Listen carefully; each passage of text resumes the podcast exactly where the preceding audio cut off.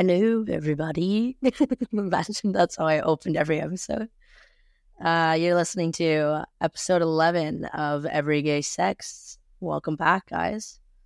Hey, everyone. It's Sarah here. Today is extra special, the most special, if you will, because we have asked a special guest to join us, my friend Rachel. Woo! Don't give you you having me. Yes, Yeah, of if- course. If you guys listen to our podcast enough, you'll hear Sarah mention Rachel like a handful of times. A lot. It was about my face. Like you talk about me all the time. I just had to be here.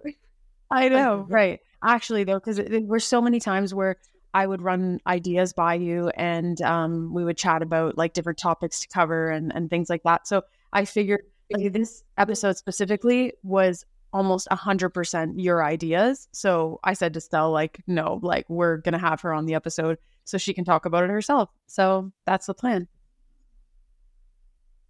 Yes. Um, but first, okay, I didn't tell either of you this. Um, we're going to start this episode off with a speed round of questions for Rachel to get to know her better. But I didn't tell either of you what the questions are. Just made it up. Nice. Um, so, okay, because our viewers know nothing. Okay, well, so let me start with Rachel and I met in college.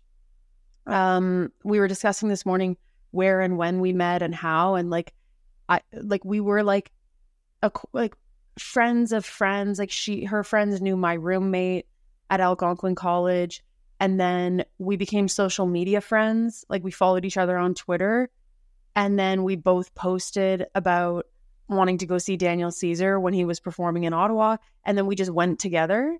It was so random. Like that was the first time we ever met. Was that was going to the concert together. And we It were front was. row.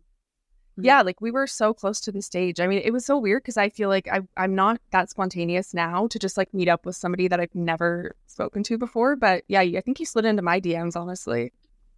Beginning of a great no. Yeah. So and oh my god, my pictures from that concert are crazy. Like he was like a foot in front of us. It was really good. Love him. Yeah. Um. So that's yeah. That's kind of how we met. Um. Do you, Rachel? Do you want to introduce yourself? Like give give like a, a brief, you know, just who you are, and then I'll go through my um spontaneous pop quiz. Um, I feel like where do I start? I mean, if this feels like an interview, like, do I talk about my education or what? Uh, like, I mean, I'm I'm 25, so I feel like I'm like the youth here. Um, I have been in Ottawa for eight years, ready to leave. Sarah knows that I'm struggling, so if anyone can like link me up with a job in Toronto, slide into my DMs. Um, but other than that, I mean, I don't know. Ask me questions. Okay, I'll go. f- Don't have to. Let's be twice. Okay, 10 questions, speed round. So just give like a brief answer for each one. Number one, what is your favorite sex position? If I run for go, All new. gonna haunt me in the future. Um, I feel like prone. That's my favorite. Like what? prone bone, where you're like laying on your stomach. Why have I never heard? Yeah. I've never heard that. What did you call it? It's called prone. It's basically like flat doggy style. Prone? Yeah. Like P R O N E. Don't hear noses yet. I'm straight, so that maybe adds more. Oh, yeah. What mispositioning? Maybe, Um, maybe we should have mentioned that. Yes, our, yeah. our- we have our first straight guest. So Google Yeah. it. Just Google prone if you don't know what it is. But yeah, I can't believe me, of all people, doesn't know. Yes, Sarah. Prone? Is that what you called it? Sex position where the girl is laying flat on her belly and with penis entry from behind. Yeah, that's a good one. No, I like that too. I guess okay. Anyways, um, all right. I can't believe you said something I didn't know. That that's just crazy. Okay, number two. number two. What is your favorite music artist these days? Uh, it was the Weeknd, and then he did that disgusting TV show that I can't talk about. So I feel like he's kind of giving me the ick. But Huh. I mean, I do like Morgan Wallen. Is that okay to say? I like Yeah. I say it too. Yeah. I was like, no. And okay, you know what? I I actually love Morgan Wallen. Like, I know. One day I was getting ready, and uh my roommate was like sitting in the room, and I'm like, I always come and show her my outfits because I need constant approval from everyone.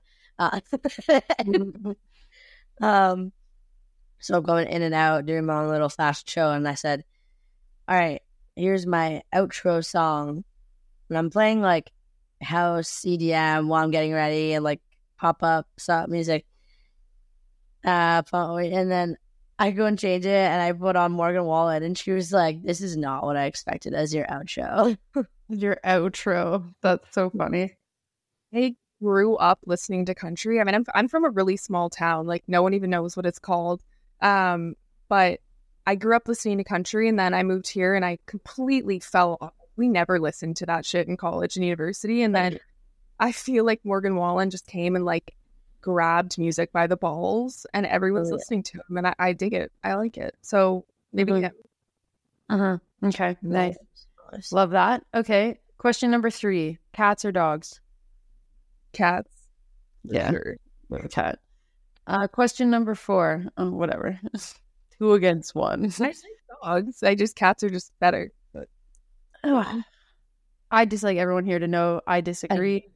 Um, I'm the minority in this group here, but that's fine. Uh, question number four. What makes you laugh?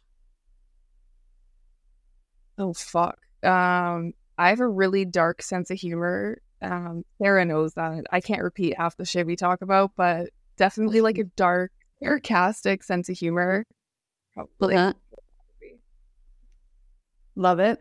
Now, question number five. Are you an introvert, extrovert, or a bit of both? I think it's called an omnivert when you're like both. I might have just made that up. There's one that's like both. So Huh. like I'm kind of like depending on who I'm around. Uh-huh. Okay. Yep. Because you you spend time at home and you're a homebody, but you're also at a lot of different concerts and like events and things like that. And you were just in Greece a couple weeks ago. Like you're traveling and and whatever. So yeah, a bit of both makes sense. I feel like a lot of people answer with that. Like It sort of really thing. depends on- yeah, like it's who I'm around. I mean, if I'm around someone who doesn't fucking speak, then I won't speak. But if they talk. I'll talk. Like I just Uh-huh. go go with the flow. Yeah, true. Uh, question number six. What's one thing that you love about yourself? One physical and not one non-physical. This is you're allowed to flex. That's what you're here for. Um, physical, I think just me in general. I like my body and I like my face. So that Hell yes. okay. uh not that. I feel like independent. I think I'm super independent, kind of like ride with my own like I do what I want to do kind of thing and I don't necessarily need validation from people, which if you asked me years ago, I definitely did, but um I would say my independence is definitely something that I like. Mm-hmm. Okay. Love it. Okay. Question number seven. What is your astrology sign? Capricorn. Hey. No, Oh, yes. Hey, I, I don't follow that. Let me just get this on the record. I don't know anything about any astrological bullshit. I'm so sorry. Like I don't really either. my rising sign, hello? What is that? Yeah, I know. It's it we feel like in the gay community people are more into it. Stella, you're a little into it because you've you've Capricorn slandered on here before. Why did did you you do that? What did I I Because it's because uh, Josephine is a Capricorn, Oh, right? yeah. But you like Joseph. I mean, you did at one time. Yeah. Not at this time. It was all, forward. it was all a dream. Okay. Question number eight. Who is your celebrity crush? Um, I don't know. Right now, I'm like going through a cowboy phase. So, uh, I just finished 1883, and Tim McGraw was in it, and he was so fucking hot. So, I mean, maybe him right now, but ask me in a week, and it'll be like Rihanna. So Yeah. I'm all over the place. That's funny. She is straight, by the way, contrary to what she. Yeah. That's okay. It crush is different. Yeah. Okay. Question number nine. What are three things that you look for in a potential partner? Um, a hundred percent respect because I think respect goes hand in hand with so many things. Like if you respect me, you're going to be loyal to me. If you respect me, I can trust you. If you respect me, you're going to be there for me. So 100% respect. Um, humor for sure. If you can't make me laugh, it's not going anywhere. Um, and I don't know, like you got to be tall. I'm six foot, so I was five ten, maybe. Uh huh. Yeah. Yeah. That's fair. Okay. Good. Last question. Question number 10. What are you passionate about? I I don't know. I feel like I'm not passionate about anything. You know what? Like, I mean, you go I mean, like career wise, or or like just my day to day.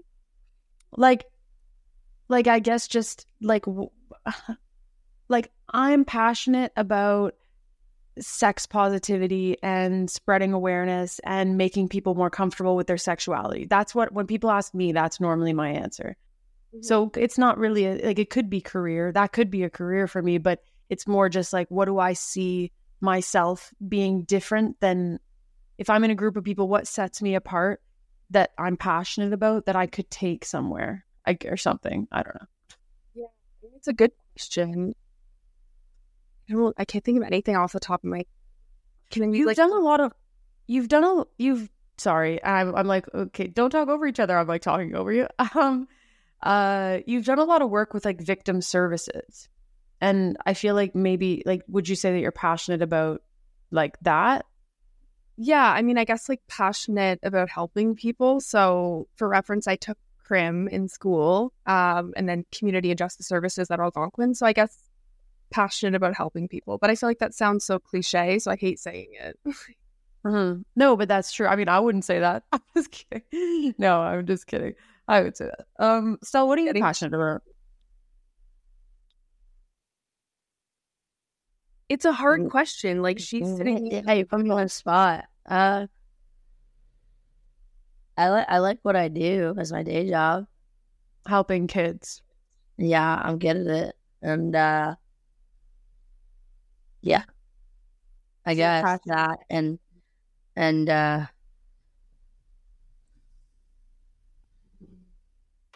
it is Now a I- hard question way better about myself now because I was like I blacked out and still did. So.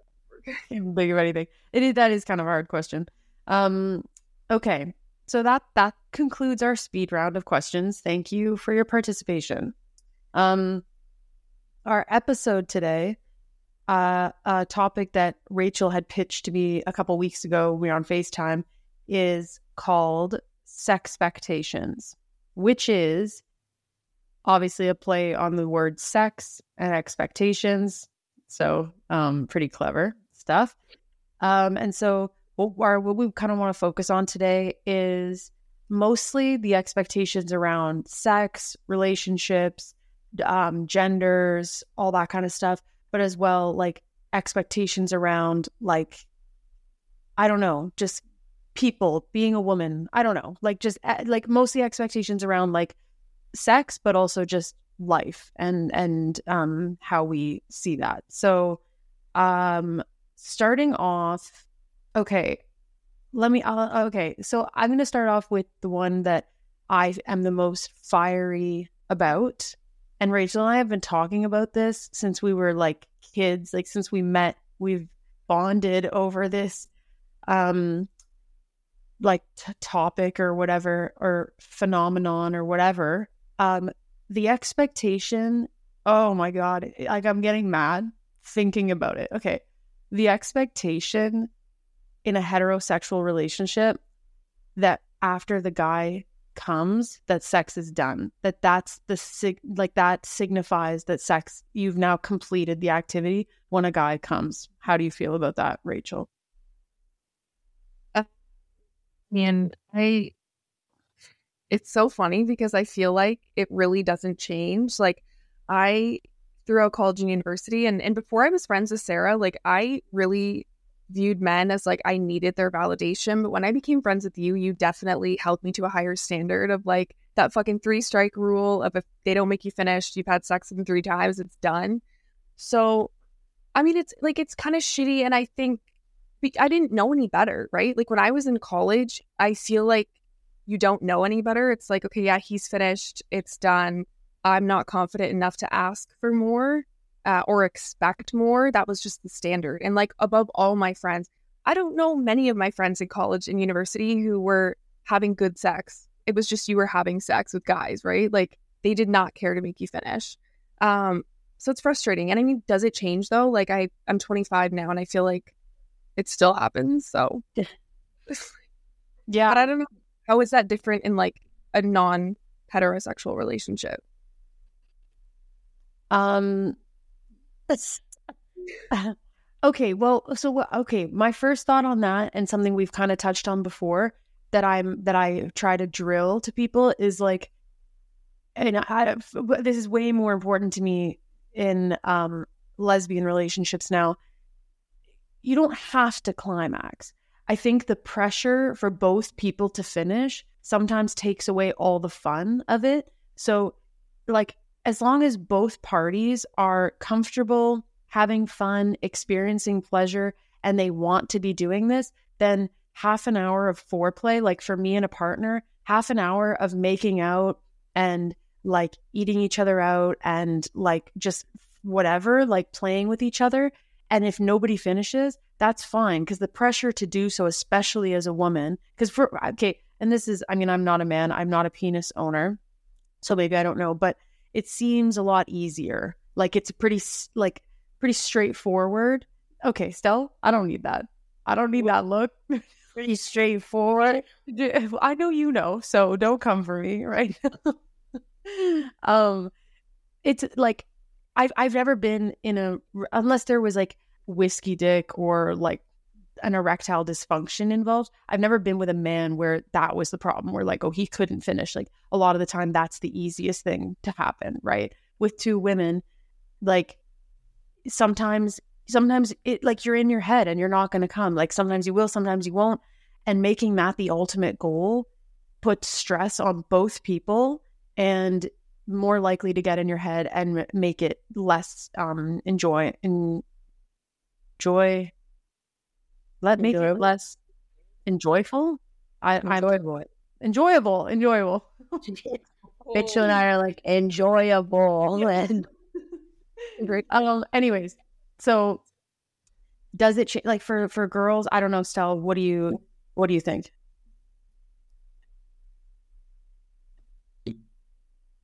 I think that at a time I, I think I've spoken about this before. At a time, I was like, "Oh my god, like why can't like if I ever made someone not finish, and I'd be like, what?"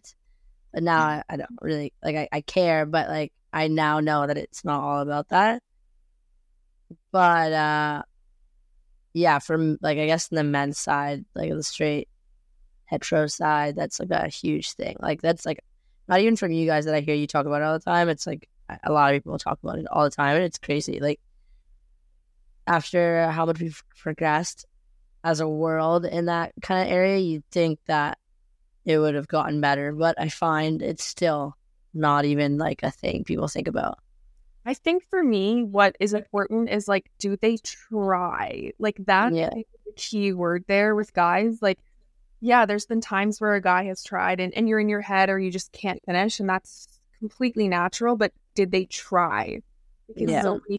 don't care. Um, so that definitely changes my opinion on it. If they tried and they don't finish, then yeah, the three strike rule isn't going to apply there. But I feel like a lot of times it's that they don't try, which is uh-huh. that problem. Yeah, yeah. Or they'll be like, "Oh, you didn't come." that yeah. like ju- like as if just like them penetrating you aggressively when you're not even wet yet for like 38 seconds and they're like oh you didn't you didn't just I thought you came. It's like no, what? I I have this thing where oh my god, I can't even believe I'm gonna say this, but I had like the guy was like rubbing my inner thigh and I guess thought that it was my vagina. And I just am like Can we just Ah, And then he's like, "You finished?" Yeah, that yeah. I He did. said, "Finish what? This conversation? Yes, we're done. Get out." oh my god. that. I mean, that's traumatic. that that that's a, you're trauma dumping right now. that I would I, never. trauma bond. I feel like I have a trauma bond to you now. No. um, that would never happen with women. That's the difference too. Like, well, and a lot to do with like we have those parts, so it's easier to navigate. Like, and that that's it. Well, yeah. Although everybody's vulva is totally different, so like Yeah. there there is still exploring to do there. Yeah. Yeah, it's like an uh, it's like a jungle, uh, an Okay. Amazon maze. You have to like everything's different. Navigate. Had war flashbacks. Did it happen? Did it happen to you too? what? Not being able Yeah, to yeah, that's happened before. Yeah, That's okay. So it's not just me. I'm not. no, it's not. Yeah, Well, every yeah, Yeah. everybody's everybody's vulva is so different. Like it, it does take a bit of time, and I find that time, like when I've been with women, it's like I find myself feeling this is not good, but I find myself feeling embarrassed in that time when I'm like first getting the lay of the land. I'm like, is this? And then I'll sometimes like jokingly be like, oh, like is this like? Well, I don't know. Commu- um, communicating is important. So I, I have no problem. hard though. Yeah, It's still hard. I don't like to not know what I'm doing. I nobody like even vice, even like the other way around. Like I've been with girls where like they'll be going for it and like, but it'll be, it's mostly happens like when it's like you know when you like kind of like sneakily start off and you're like still in your clothes, so they're like rubbing you over your clothes at first, Mhm. and like they think they're rubbing the right spot, and you're like that's actually closer to my belly button than oh, I thought you were gonna say your asshole. but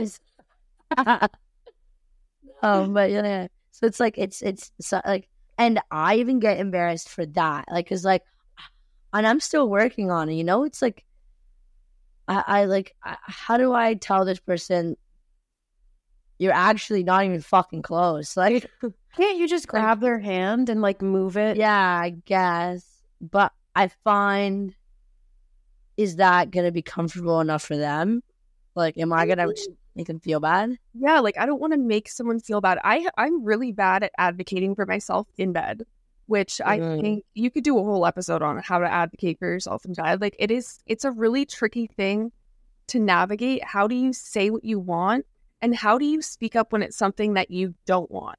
Cuz I don't want to hurt someone's feelings. Like if you're rubbing my inner thigh, like I mean maybe I'll just sit there and, and I'll just put up with it cuz I'm too fucking scared. uh, too fucking scared to say anything.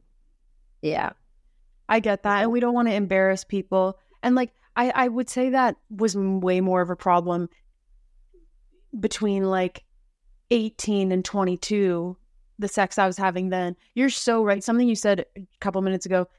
We weren't having good sex in college. We were just having sex, and that's so Yeah. true. Like that's Yeah. so true. Um, and so I agree that like a lot of times you don't like you don't want to say I don't like that or like he, the other person really likes it whatever they're doing and so you just like let it happen and so a lot of the time I feel like sex that I was having in college like I was just like being fucked but I wasn't really participating and getting what I needed for sure not until I was like in my mid to later 20s like I am now Yeah. And I know one thing like Stell has brought up a few times is navigating having sex when you're sober is so fucking different than when you're drunk. Because when you're drunk, it's so much easier to be like, let's do this. Or you, you're like Mm. more, you're able to like speak up more. But when Oh you're, yeah. It's a whole different ballgame. Like, I mean, I guess Sarah doesn't really know that because you've not really like played both sides of the field in terms of being drunk having sex. But it's so fucking different when you're sober to be able to say, like, I don't like that, or let's try this. you're just fucking scared. Yeah, I was different. I was like, recently just talking to someone about that. That like, I was like, I don't know. I guess like, I when I'm drunk, I I didn't care what we did. Like I was like freaky and would do whatever. Really, I'd be like, you want to try this? Sure, whatever. Let's do it. But like sober me would never do that now. I'm like, I don't want to do those things. That's scary. I'm scared. I'm just a baby. and I I think that goes into another one of the expectations is this expectation of like how you're supposed to look during sex and that Uh-huh. completely that interconnects so well with the drunk sex too because when you're drunk i'm not thinking about how i look. Like you're just you're on another planet at that point and it, it doesn't matter but then you're sober and i'm like how do i look? Like eh, do, like should i take my shirt off well i'm really self-conscious? Or what you guys spoke about i think in the last episode like certain positions maybe you don't want to do that because you're sober and you're worrying. So that's another huge thing is that expectation of looking a certain way and definitely it gets harder when you're sober because you're really analyzing it even more Yeah. Yeah. No, I mean, there's tons of times where I've not gone into certain positions because of how my stomach would look or because of whatever. And like, I've absolutely limited my own pleasure to like protect my like image. And the the whole like backwards part of that is if you're having sex with the right person, they don't care. Like they don't Yeah. care. Like they love your body. Like and if they don't, then don't sleep with them. Like what the fuck? Like but no, for sure. Um and I, I, I like you said, I haven't I don't drink, but I can see how you're just it'd be a very, very different um activity in each state. So um yeah. yeah and it's like it's it's definitely changed to how many people I have sex with because now I used to use alcohol as a crutch to have sex. Like I would be too nervous to have sex sober or to go on a date sober. Yo, Stella and I are like the same person in that aspect. Like I was fucking even a date, I'm like chugging before I go because I'm so nervous. I know. I used So to be like, I used to literally like take a sh- couple shots before a shot a, a day. I'd be like, broke safe. So now when I'm like trying to get more of a serious relationship, it's definitely impacted that because I'm definitely not out here having sex with everybody because I'm I'm sober and it makes me nervous. yeah, I feel that. hmm And what do you think, Stella, about like the conversation about like bodies and sex and how that affect like the expectations and maybe the expectations of body and such as a masc presenting person? Yeah, I find uh, I see a lot of videos, and, and we've talked about social media and everything so many times about how it affects people. So when I, let's say, like, first thought comes to mind is I look on TikTok, I see mascs, they're all these studs, they're all fit, they're, you know, they're pretty, they're like decently tall, and, and some of them are short, but like, they're like skinny and fit and like you know what I mean? I'm like, uh, because I'm not super skinny, and I'm like, well, not gonna, not gonna do a video like that ever. Or and even when I think about like and and body in general is always such a big thing for I don't think just anyone. I think it's like for everyone. Like everyone feels this way. I would assume. Um, but like body as like for myself if like speaking for myself is that like it's still a big problem for me and it's it's, it's kind of always been and and we've talked about this with me and my top surgery and like so that's also a big thing. Um and i think about it a lot of of like when i do get top surgery how i'm going to feel after and for sure there's been times in my like in my thought process that i'm like am i going to regret this? Like if I get this surgery, will I regret will I regret it? Like is there any part? And I and sometimes I feel like I should feel like I might regret it, but then like at the end of the day I'm like, ugh, but no, like I'm not. And I genuinely think that if I had top surgery, I would feel a lot more confident having sex. Yeah. Yeah. And so that I'm j- like the top surgery thing because yeah, a, a lot of masc women probably agree with what you're saying and and kind of like the when you're masc presenting almost that like you don't want to highlight that area because Yeah. it's like you're you're look you're trying to be like you want to present masculine. I don't know. And but yeah. you're that we've had conversations about just because your masc doesn't mean you're not like a woman or whoever, however you you identify, of course. Um, but I can think of times with um, partners where it was like very obvious that I would have my bra off and I would be topless during sex, but they would keep the sports bra on. And that's like definitely something you see on TikTok and like just like lesbian comments is that the masc sport, the masc woman sports bra remains on. Yeah. Like, just it kind of because it keeps like it keeps like an illusion almost. And I think it's like I and I think it's just like an internal issue that I think no one's really dealt with because Mm. like I don't think that's entirely like like what's what's like and I do it. So I'm like, what am I hiding? Like what what why am I keeping this on? You know what I mean? Is it a safe thing for me? Is it a comfort? Is it is it uh uh like I don't want to like make them seem like too girly or is it like you know what I mean? And like I have bigger breasts and um and and uh like all these TikTok like mascs I see have like for the most part, a majority of them are pretty flat chested and they still have the sports bra on. So it's even more of a thing for me where I'm like, fuck, I look nothing like this. Mm-hmm. Uh, and I still think of myself as like an attractive person and I have my days, but then like I see those and I'm like, wow, how am I supposed to compete with that? I mean, even if I do get my top surgery, like I'm still not gonna be super skinny. Yeah, ten pounds are gonna be chopped away, but still, like, I don't know, you know? Yeah. Yeah, no, no, I I um yeah, I get that. Uh have you heard the term CSP? My cousin used it with me the other day. It stands for current sexual partner. Oh, okay. Um so like not your girlfriend or whatever, but so my current sexual partner is yeah, no names, of course. Y'all know I would not name drop on this podcast unless I was in a relationship. Um anyways, my current sexual partner is masc presenting and she um why are you laughing? Not okay, well no, this is, this doesn't need to be a huge what I just wanted to say about her was that she's been with other people before me, which is like like disgusting. up.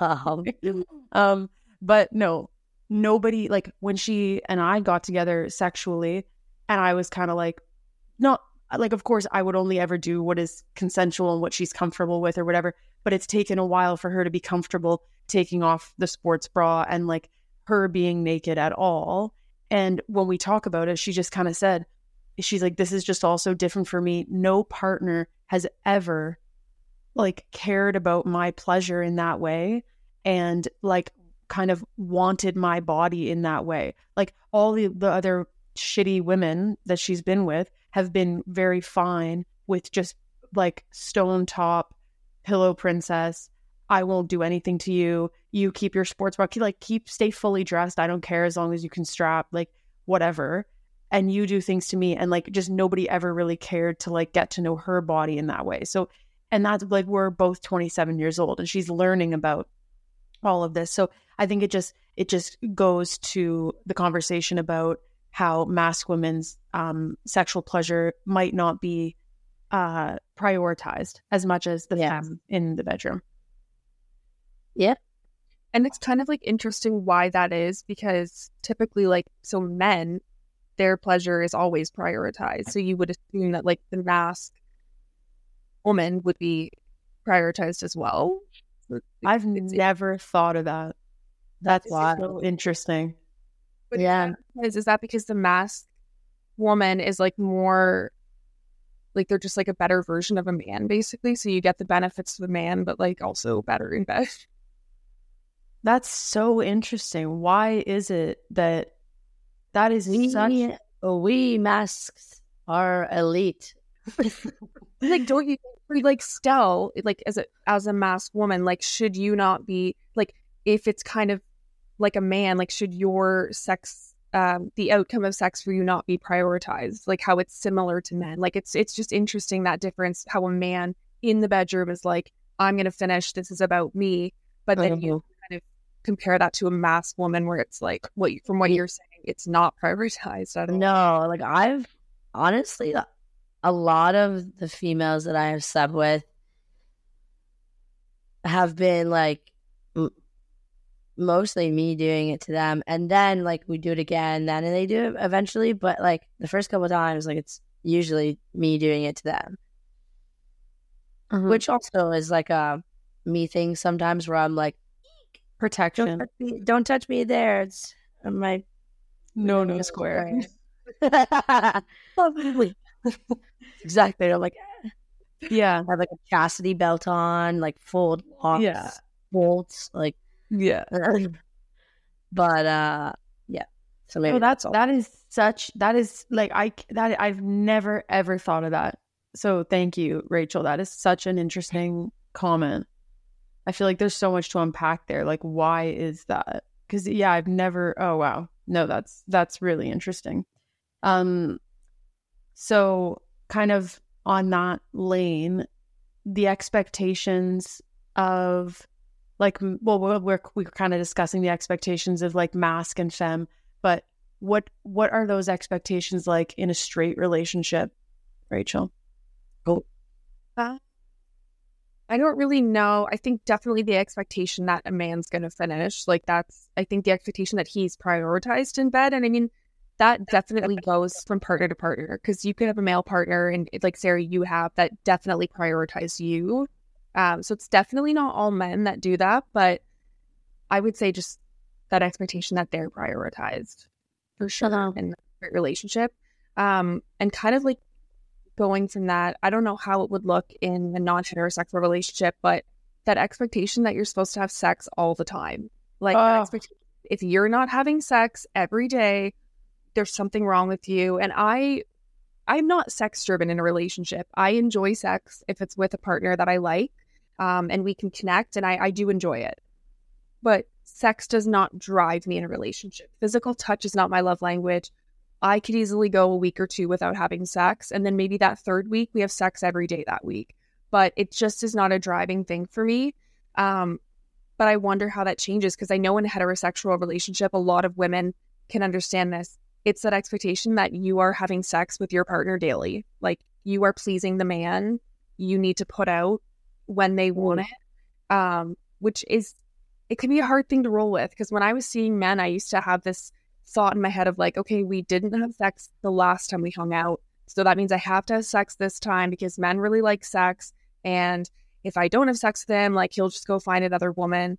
But what does that look like with two girls? Is there that expectation as well? Or oh, okay well first of all i want to say fucking fuck i remember that feeling so much like eh, oh man like oh yeah exactly like we didn't we didn't have sex the last two times we hung out okay and then you're like do it you're like you know the the meme where the girl's got all the math going on like in her and she's like e- like even when i was with um like, what do I need to fuck this? Like literally a beep. boop, Yeah. Like it's been two like, times. what about what about just head? Is that where where does that put me on on our scale? Um, yeah, even in like long term relationships, I'd be like, okay, like living with Jack, I was like, I would, yeah, I mean, obviously sexually was, where we fell out at the end, but I would like, and he if he had it his way, like multiple times a day, seven days a week, all the time, and like it's it's nice to be wanted like that and to have somebody that is so desiring of you like that feels good but you know sometimes you just don't want to or whatever but i would definitely factor like okay it's wednesday the last time we had sex was sunday okay like not really feeling it today but if i do it tomorrow kind of in the morning like what the fuck? Like it should be when you want to. I have never once felt that way with a woman so. I mean, okay, wait, sorry. I, I guess I would still, I would still uh, like, kind of. I'm I'm the only because the only long term relationship I had was with Brittany, um. So I guess I would still, it, it would I would think about it. Like I would, there'd be times where I'd be like, oh, it's been a week. Like, like you said, Rachel, like by the book or by like society norms. If you're not, if it's not like multiple times a week or once a day or whatever, then you know there's something wrong with the relationship whatever. But definitely way, way more with men. Like, oh, men like sex. I need to please the man that I'm with, or he'll go and find someone else, like you said. So way less with women, but still a bit of um a feeling of like obligation. So I would say, well, I think, I think, uh, and I mentioned this uh, another episode where I said I'm not huge on sex either, kind of thing. Like I don't really like the la- uh, my current sex partner. yes, Um, yeah, Yeah. Um like we did it once a couple of weeks ago and we haven't done it since. And like I'm fine with that. Like I'm I'm cool with that. But then others find maybe that means something's wrong. Maybe there is, maybe there isn't. I don't I don't I, I don't I don't think there's anything wrong with it, to be honest. Like what are you loving it? no, nothing. I agree. I agree. Um, but like it, just in general, that's like physical touch is my love language, but not in like a sexual way. Like, does that make sense? Like, Yeah, I prefer someone constantly like I don't know, like wanting to hold my hand or putting their hand on my back or my lower back or like my head or like just my thigh or something or even just like a little like I don't know, just like very small intimate touches like that I know they're like thinking about me, they're aware, like it's like a, it's like an awareness thing, like like I like that to me is why sex compatibility is so fucking huge. And yeah, physical touch doesn't mean sex. I think that's a huge misconception is when someone says my love and especially guys, you'll be like, Oh, what's your love language? And I say physical touch, and they're like, "Oh yeah, you like to fuck." Like it, it's like they don't. They think that that means you like to fuck, and that's just not what it means. But I think sex compatibility is huge because you definitely like that could ruin a relationship if their sexual needs are really high and sex is not a driving force for you. It's not a priority. Um, but I do think it's kind of hard to find guys who who don't prioritize sex like that. Like again, I like to have sex, and I certainly think it's Yeah. a great thing to connect with a partner, and it can be really fun. But I don't prioritize the way that a lot of men do, so it's it's tricky to navigate that in that heterosexual sphere where you've got the opposite who loves sex so much. Like, Yeah. how do I find a man that doesn't prioritize it? Yeah, and like, and like, I, I like sex. Don't get me wrong. Like, I find it also depends on the partner. Like in general, like there's some partners that I don't need to really have a huge sexual thing with because I have such an intense emotional thing with, or maybe I have such an intense emotional and sexual with some. You know what I mean? Like it's it's all different of what kind of connection I have with a person. Like my last ex was emotional and sexual, but then it just kind of went down to like emotional and then whatever. And then like the one before was like mostly sexual and not very emotional. And like you know, you know what I mean? Like they all kind of vary. hmm I've never thought of it like that, but um, it's making me think about relationships I've had and like what the kind of balance was between different part, like different parts of our connection. So that's really interesting. Yeah. I do wonder if, like, if you have a guy, like, yeah, it, it's just such a weird thing to navigate as a girl who's who's interested in guys because it's just something that they prioritize so heavily. And I think I do like physical touch, but I think it's, but I do have friends who have guys they've been dating for years and they're like, yeah, we we can go two weeks without having sex and everything's perfectly fine in the relationship. So, kind of to what Stell was saying, like, there's an assumption that if you're not having sex every day or like constantly that there's something wrong in your relationship. That's like definitely an assumption or some people will judge you and be like, "Oh, you you don't have sex that much." And it's definitely it, and a negative assumption that people have about you. Also, I find like growing up more like like late high school, early college, where there'd be like, I mean, I, I mean, it's very well po- possible that all of these women had high sex drives, but the very like pick me girls that are like, I have the the highest sex drive ever. I have to have sex six times a day, like minimum, and like kind of like in front of the guys to like appeal to them. And maybe they did have a high sex drive. Maybe I'm just being judgmental, but I don't know. I always thought that it was like like a flex sort of to like get men. And why is it that men's sex drive? Because if you were to interview 10 women and 10 men, I, I would assume, right, like to what you're saying, Rachel, that like nine, if not 10 men would put sex as like in their top three priorities. And women, maybe like five would put it in their top three. Like if all straight couples, like,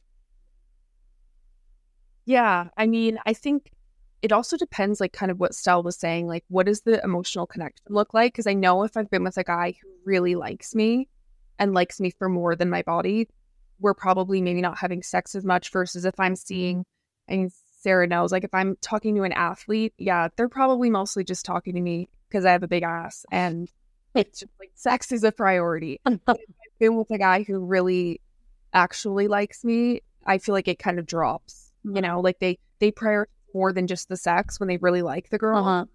But if it's kind of a casual thing, like definitely sex is yeah. way up there. And I think across all types of relationships, gay, straight, um, whatever it is, however you identify, um, it's very lustful at the beginning, like where it's you're all over each. Oh, and and not in all time, not with everybody I've been with, but with a lot of them.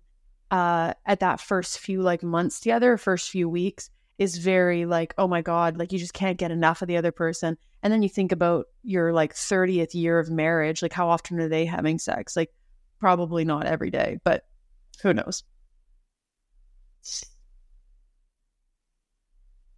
Yeah. But um also Wow. the other when I think about men and their expectation of sex, one topic that like cannot go unsaid is porn. Like Mhm. The Yeah. expectation that men have because these men start watching porn at whatever, like mm-hmm. 13 years old mm-hmm. of like big and it's so like it's so like just wrong in so many ways in the sense of like how it's perceived you know what i mean? Like there are some porn sites that are very well done and like ran properly and stuff and they're realistic and giving like realistic expectations and stuff like that whereas like these are so toxic like some sex sites that are just like Well, po- Pornhub. I mean, everybody's first porn site and everybody's like go to because it's Yeah. easy and free, and that that's where like a lot of the content is.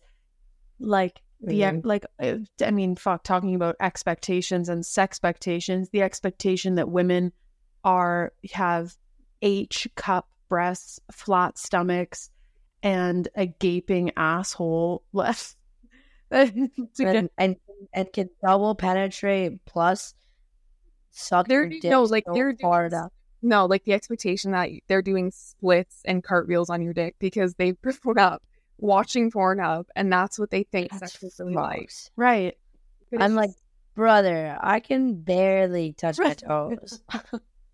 Well, and the, Like- expectation that a woman comes just from like women have several different ways, as we know, like their like internal stimulation where they can come.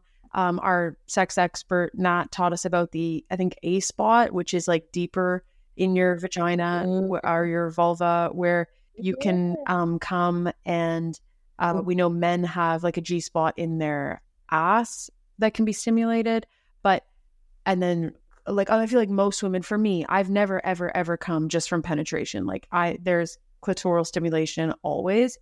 Um, so the idea in porn that these women are moaning like the moaning, like I for sure, like when I'm feeling a lot of pleasure, like there are natural sounds that I make, but Yeah. absolutely the noises I made in college were because of what I saw on porn, for sure. 100%. What are you laughing at? I just wanted like a demonstration or something. No. my neighbors, my poor neighbors know my dog. You can't. I has to come naturally, so okay. Um, but but right, like, and the idea that like these men, that's why these men like come. So this is why these men have sex with us. You know, when we're in college, dry vagina, dry vulva, whatever, um, like pound town for like one minute and maybe maybe a minute. That's like a max. And then they say, "Did you come?" Because the porn they're watching, these women are yelping and moaning over like Yelping. Right? You sound like me last night. I, I was my viewer hurting so bad at work, and I was like, the dogs are yelping. That's actually the noise I make when I'm fucking. That's oh, oh my god. but yeah, Rachel, expectations from porn. What are your thoughts? Yeah, I mean, definitely expectations about how you look, how you act, all of that. But I think that's why sex compa- compatibility is so big because, you know, like there's some guys who don't eat girls out. Like they won't go down on a girl. And for That's- me, Fuck. that's a jailable offense because I only finish if I have if it there's some kind of clitoral stimulation, like penetration only. It doesn't do it for me. It's not going to make me finish. So if a guy says, "Yeah, I don't really go down on girls," like okay, then why? Like that to me is that's the biggest not Like, negotiable. you hate yourself? right. Are you straight? But I yeah, like I don't know. Some guys just don't do it. And to me, again, that that's the sex compatibility is not only how often you're gonna have sex, but it also looks like like what are you gonna do in bed. Um, but I think this goes back to that expectation from porn because, like, from watching these fucking fake things on Pornhub, the guy will go down on the girl for like ten seconds. Uh-huh. They do legitimately it's like five seconds they're probably vomiting in their brain because they don't want to do it Um. but it's like okay the girl is gonna get he's gonna get his dick sucked for seven minutes like her throat's gonna be fucking just deceased after that but then he's gonna go down on her for 10 seconds Yeah, he's gonna. dry vagina so yeah it's an expectation that, like that also sets such a huge expectation for like girls are not prioritized in the bedroom and i blame it on pornhub Mhm. for sure Damn. Yeah. Oh man, that's so true. Oh, that's so true. It's so unfair. Like I've, I yeah, I've, I mean, I've, I've always been like a well. That's so flattering, Rachel, that you said that I was like a person that helped you, you know, realize your worth, like sexually and stuff. That's so exciting. I would put that on my resume probably. Um, but because I've always been like really big on that as women, you know, demanding to take up space in the bedroom and like being an advocate for themselves in the bedroom and because when we're young That's- it's just not prioritized and it's not spoken about either like when are parents ever Yeah. talk well parents i mean yeah my parents wouldn't talk to me about my pleasure either and like i don't think i'd want to talk to them about that but just even in the media or whatever like women are just portrayed as like objects. I mean i'm fuck this could be a six hour conversation right? But Well, um that being said, uh, like I just recently watched the Barbie movie, and that's like a big thing. yeah okay rachel hasn't seen it but just pretend that you have. Oh, i know i know it's that's a jailable offense if anything. That's dude I um, think we need to cancel this episode. know, stop recording. I honestly like I've had probably six people text me because they know that I would love the movie and I just haven't gotten around to it. But um, I mean, talk about it because I'm sure I'll agree with like literally Yeah. everything. Well, I I just recently watched it, and I sobbed. It was so good, and it's just. Uh, I don't know. It's just like wow. So many times I was like, "Yeah, yeah don't give up. Don't give up. Like, just come on, you got this." Like, no it's so good and yeah no that that absolutely goes into the conversation of expectations like the expectations of women and um how perfectly the movie outlines like in a funny way how women are treated by men and then when the roles are reversed and the men are being treated that way and like the difference and and and all that like yeah no it's a really really great movie and i cried too like it was it was like very good and it it was very well done. it's because because it focuses on barbie which is for a lot of us something that was important when we were eight nine and ten years old i found that it did bring out like it spoke to like sarah like Oh, my childhood self which like Oh, for Right. sure. Even like the Ken thing, Ken thing. Like when I was a kid, I always thought I was weird because I only wanted to play with the Ken doll mostly, and I didn't really get it, and that makes sense now. But, but like watching this movie and and yes, I had a Barbie, but in a sense, I almost felt forced to have a connection with this Barbie character and not this Ken person, like like Barbie. You know what I mean? And there's always Ken and Barbie, Ken and Barbie, and I get it as well. And there's a point in the movie where you you can just see how like helpless he is, and I'm like, wow, like I understand that feeling of not really knowing who you are Mhm. and all that stuff, and it's probably it's like very very draining, and like in both ways. And and now having and like towards I did have some sort of connection with Barbie as well, but like it was very complicated for me as a kid. And so now when I see this movie, I, I, I honestly think I feel more connected mm-hmm. like to Barbie and Ken than I ever have. Yeah. And I was worried like going into it people are like, "Oh, it's just like a doll movie," but it's it's not. It's it's mm-hmm. definitely set like the humor is set for our our age group. Like when I was looking around at the ki- little kids in the audience, I was like, "Y'all would not be getting these jokes like cuz they were like highly like sexual and stuff."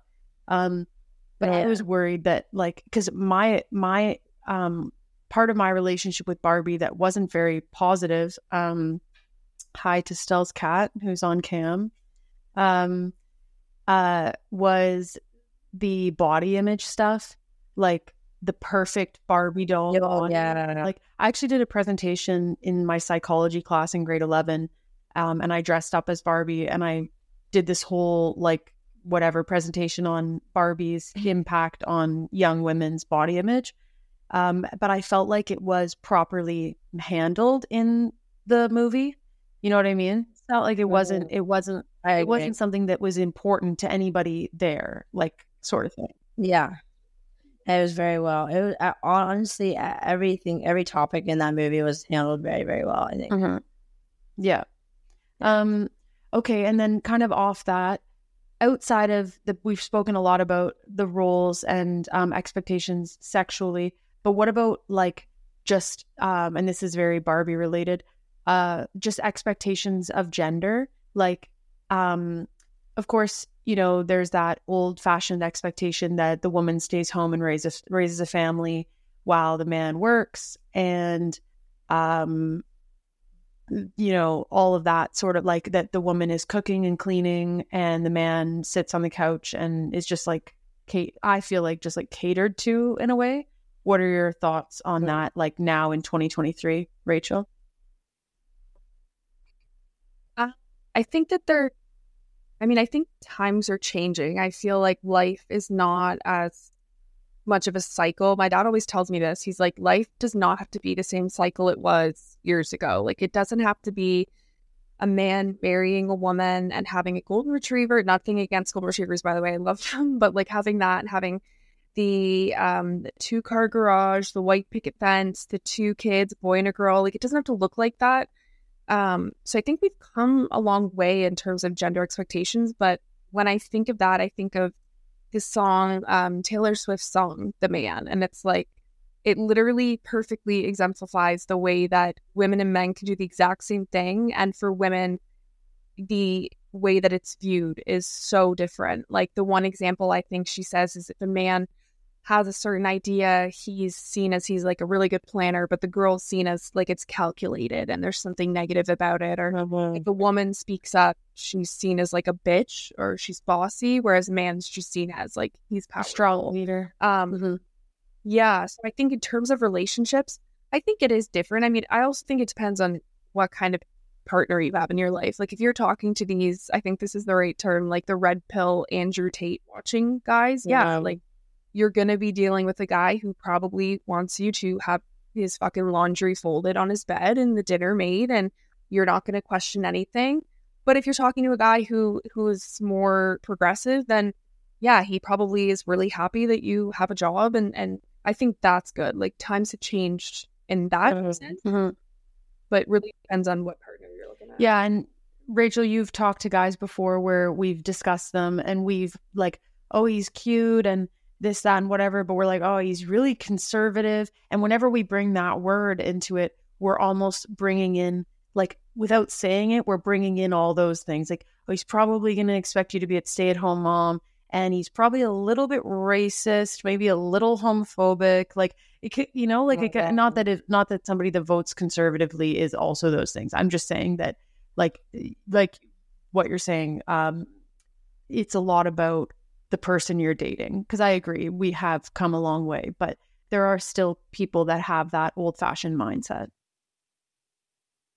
Yeah. I mean, I'm I'm like really weird in terms of especially being on my cowboy kick because I find the blue collar cowboy men like they are just chef's kiss so fucking hot. But the moment I know that you're conservative, it just like I just it just doesn't sit well with me. And that doesn't mean I would never well, I probably wouldn't date a conservative, but I just it's hard for me because I that's like the physical look that I'm attracted to. But in terms of values, again, not all, but a lot of them just have different values than me. And like the way I mean, I can we can say this like Sarah, I knows this. I was talking to a guy who was conservative like a month and a half ago and and I was planning to go on out on a date and um he sent me this text and basically was saying about how the Amazing Race Canada was essentially too diverse. He's like, oh, I was going to go on Amazing Race this year. I thought about it, but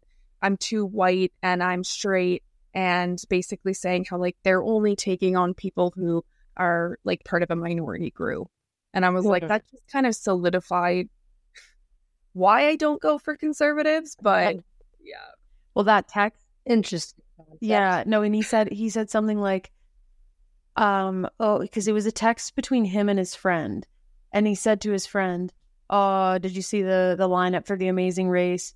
Um, it sucks. Like we won't we won't make it because we're we're not a person of color. We're not disabled. Our parents didn't flee from another country. Um, we aren't Oh. gay, and we aren't trans, and like all this stuff. And um, when you said it to me, I was like, that is crazy. He literally nailed every way to be like shitty and like and like conservative and narrow minded and like old fashioned that you could possibly hit. Like he was like, oh, oh, so our for our date tomorrow, I just wanted to remind you that I'm homophobic, racist, um, whatever it is to be against people with disabilities. Like I don't I don't know what that even like prejudice of some kind, whatever. Like he just literally nailed every way to be shitty in one text. It was efficient, um, but it was the last day you guys talked. I'm pretty sure. So Yeah, definitely. I almost like questioned myself after. I'm like, what am I putting out there that is making you think I would think that's okay? But um, I don't think it's me. I mean, I, but yeah, it goes to say like again, it's not all conservatives that are like that, and I'm, I'm I know that. Um, but it's just kind of shitty in terms of like it's hard to kind of navigate dating when that's what you're attracted to physically.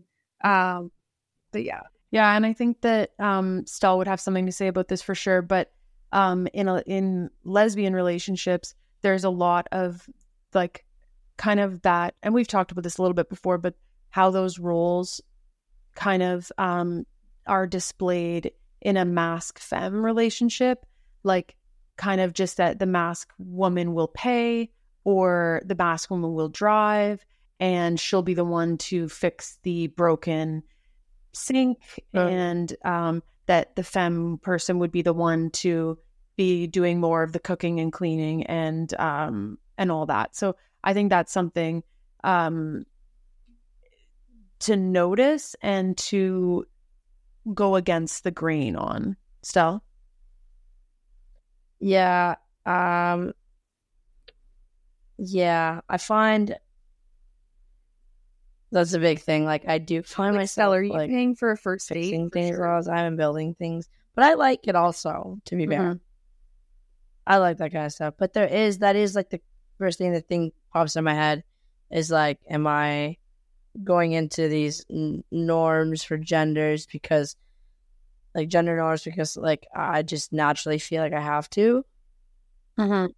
I don't know. Like, uh, I- and then sometimes it's like vice versa. Like, but I go through phases where I'm like, very masculine, and then there's some phases where I'm like extra. For, And as you should be, like you are just as entitled to be all of those things. And that's gay, straight, whatever, like bi, whatever you are, you're we are all we all have parts masculine and parts feminine, male, female, trans, non binary. Like we all have parts of both.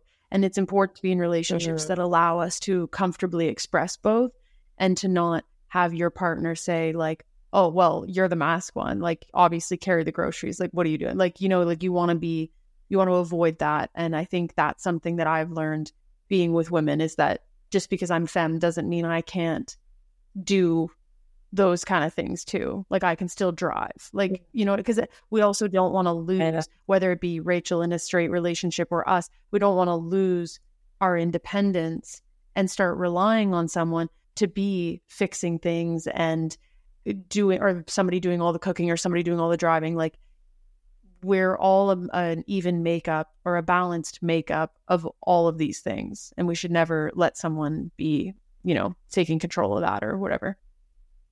Yeah, I agree.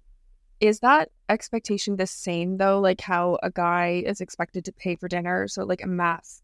Are you expected to pay still? And like if you are I find, yeah, I find yes, and I do feel a lot of pressure in that. So I find myself like constantly trying to pay first or pay most of the time. Like my last relationship was, I would say at first it was mostly me, but then we became very good at making it very even. Because at one point we got so like, like our lives were so intertwined, and we were pretty much like, I just like a very comfortable com- uh, co- uh, like relationship. So we spent money as if it was like Hours. mutual hours. Yeah. And so like so it didn't even like go through my head, I think, towards the end. But I do find myself paying as much as like a lot because I find I need to do it. And I've had I've talked to girls who've been like, Yeah, if you didn't pay for this dinner, I wouldn't have won out with you again. And I was like, Oh, Like it, So okay, so kind of what's interesting to me is a lot of the reasons why men are expected to pay for dates is because of like the wage gap and um, obviously women are you know they're going out on a date with a man and could potentially be a really fucking unsafe situation and women are putting more time into their looks etc but it's interesting how that kind of transcends over to where like masc women are also expected to pay but you're struggling with the same wage gap that we are. So why like why is that the same? Should it not be different because you're both women or yeah, I don't know. But the the the current yes. thing I'm in CSP. Yeah. see the current CSP I'm with, um, we're very like very good. I find of, of equaling it out. And I think sometimes at the beginning, it's worse. Like that there's the expectation that the man in a heterosexual relationship or the masc in a lesbian relationship um, would pay for things.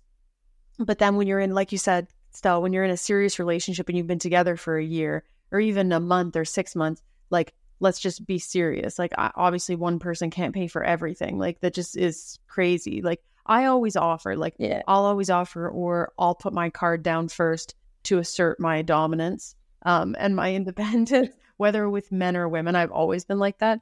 Um, but it's nice to be taken care of, and I, I do like that as well. Um, so yeah, I think it's Mm. about you know finding a balance once you're w- comfortable with somebody, but of course also disagreeing with the obligation to fill those roles like so yeah that's that's yeah yeah i yeah it's a it's a not a tough subject but um hard because like yeah on the first date rachel like you said like with the wage gap like when i was dating men i kind of did expect them to pay for the first date though but that doesn't mean the eighth date like that's different so but anyway um well that's all the points that i have to discuss. Is there anything else that anyone here would like to say as a final um, comment? Rachel what do you want to leave our viewers with? Something insightful. Such a ver- Leave them with, leave them with the three strike rule. Leaving with the three circle bro. There's dust down there. Like I'm not working on any three circles. right I know, but Um, them with that wisdom. with that wisdom, I think any wisdom that I would give is to know what you want and to advocate for yourself. And I think as you know what you like and as you know what you deserve, your dating pool will shrink like fucking crazy. Like the dating pool I considered when I was in college is a lot different than now. And I think the more that you know yourself and you know what you deserve, you know what you want, um, it gets harder to find somebody, but the options are a lot better. So that would be the wisdom I would have. Like, definitely get to know yourself um, and advocate for yourself, whether it's in the bedroom or not. Um, yeah, that would be what I would say. Amazing. Do you have any? Nice. Do you have any uh, questions from the audience? Mm, we don't have any questions from them right now, but we can ask them if you guys have any questions for us or for Rachel because she's always around. We could always have her back, or we could have her even just feature on an Instagram story or something answering questions if anyone. Um, or if you would like to slide into her DMs and ask her on a date. I know we probably don't have a lot of straight men listening, but if we do, she is hot and single and ready to mingle if you are within her uh, dating pool. So we can assess that at a later date. I'm dead. This is actually a dating yes, game. yes. That's why I started with the speed round, just to start with that, you know. So, um, okay, well, thank you guys all for listening. And um, I guess what I'll leave with is don't feel obligated to the expectations that have been set by yourself, by your partner, by family, porn, whatever it is. I don't like that family and porn came one after the other. That was weird. Um, but just don't like, at, like Rachel said, advocate for yourself, stand up for yourself, like in bed or just in life, and um, yeah, make choices that are best for yourself, and don't feel obligated to suit any anybody's expectations other than what you want for yourself. Yeah, nice. Cool. Um, well, yeah. I guess uh, I don't know what to leave you guys with. You guys did all this, and I'm like trying to brainstorm, and I'm like, what do I say? um, but basically, okay, let's let's leave you with, um, just because your masc doesn't mean you have to kill all the bugs, and just because you're masked, you can be the passenger princess if you'd like. Because I, you know what, I recently discovered I like it. Mm-hmm. I, I, I do prefer to drive, but but I'm just saying. And for my hetero friends out there, just I guess to the males, it's okay to cry, hmm. and to my females, be the girl boss you're meant to be. Amazing. Okay, Stella redeemed himself Yeah. when she blacked out. Weird. That's yeah. All right, guys. Thank you for listening and thank you for coming. Bye. thanks for coming. Okay. Now stop. Hold on.